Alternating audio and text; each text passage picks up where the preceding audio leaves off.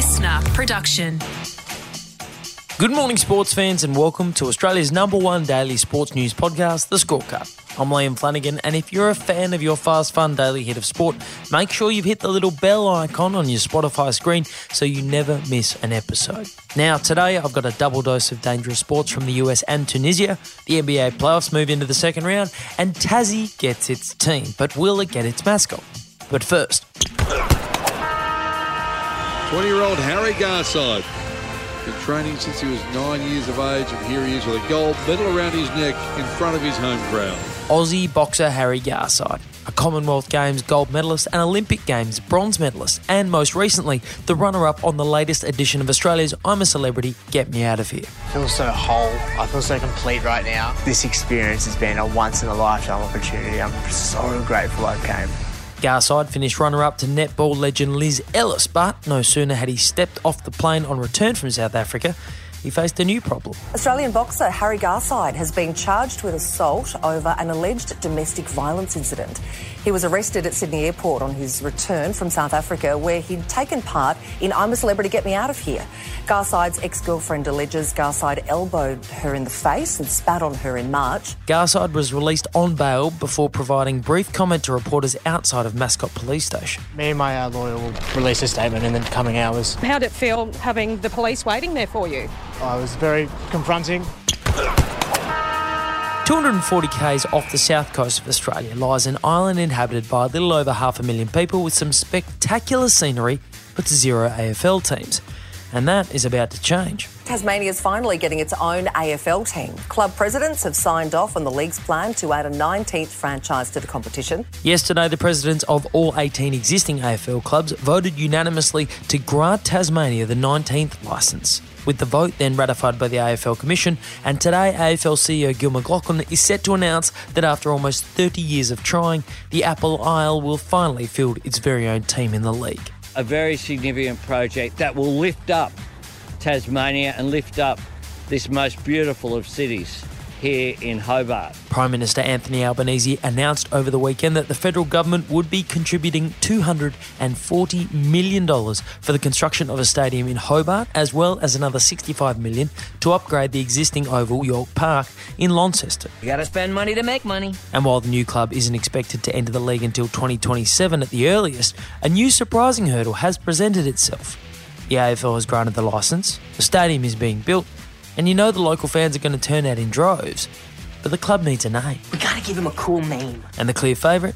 The Devils.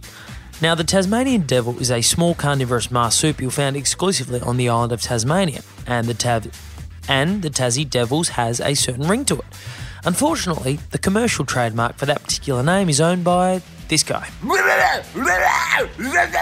Or rather, Warner Brothers, who created the Tassie Devil cartoon character back in 1954. So, if the AFL's newest team has aspirations of bringing the Devil name to the big leagues, they'll have to head to the mainland for some negotiations. Warner Brothers Movie World. The NBA playoffs have hit the second round, and with only eight teams remaining, we're getting to see some genuine heavyweight clashes. Jokic has scored their last seven. Six seconds. Backing down Biyombo to the box. Fades. He sticks it.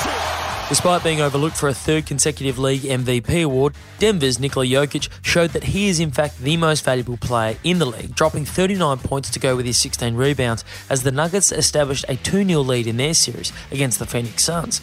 But his wasn't the biggest performance. Harden sizing up Horford. It's a three. Good! Harden's got 45! With newly named league MVP Joel Embiid nowhere to be seen due to injury, Game 1 of the series was meant to be a victory lap for the Boston Celtics against the Philadelphia 76ers. But no one told James Harden. Philadelphia has won! The Sixers have captured game one without Embiid. Harden spectacular 45 points. Without superstar teammate Embiid, Harden put the Sixers on his back and carried them to a 1 0 series lead. Yes, the NBA round two is delivering superstar performances in spades, but today, unbelievably, it gets even better. Must see TV. Get your popcorn out, toes wiggling like this. Zoom. Look, we're talking about two of the greatest players to ever play the game going at it again. Forget the Cleveland and Golden State. We keeping this in state. LA and San Francisco. I can't wait to see it. ESPN's Kendrick Perkins speaking on behalf of all basketball fans about the matchup of the king and the chef. LeBron James and Steph Curry, maybe the greatest player of all time against arguably the greatest shooter the game has ever seen. Well, it sounds exciting. Today is game one of the Lakers and the Warriors, and as Perk said, this one is must see TV.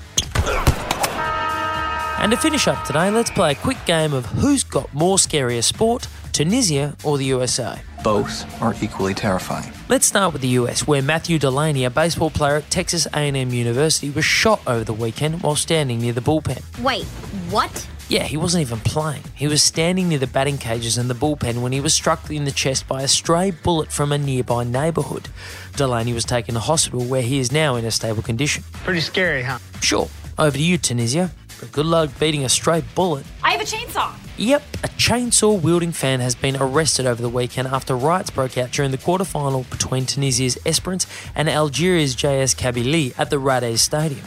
Reports suggest a warehouse at the stadium was looted during the riots, and that is where the lucky fan got his hands on his new little toy. Say hello to my little friend! So I think it's safe to say that it's terrifying to be both a spectator at US College Baseball or a fan of Tunisian football.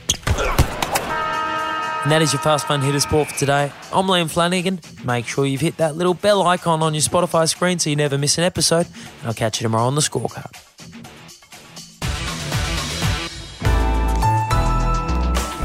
LiSTNR.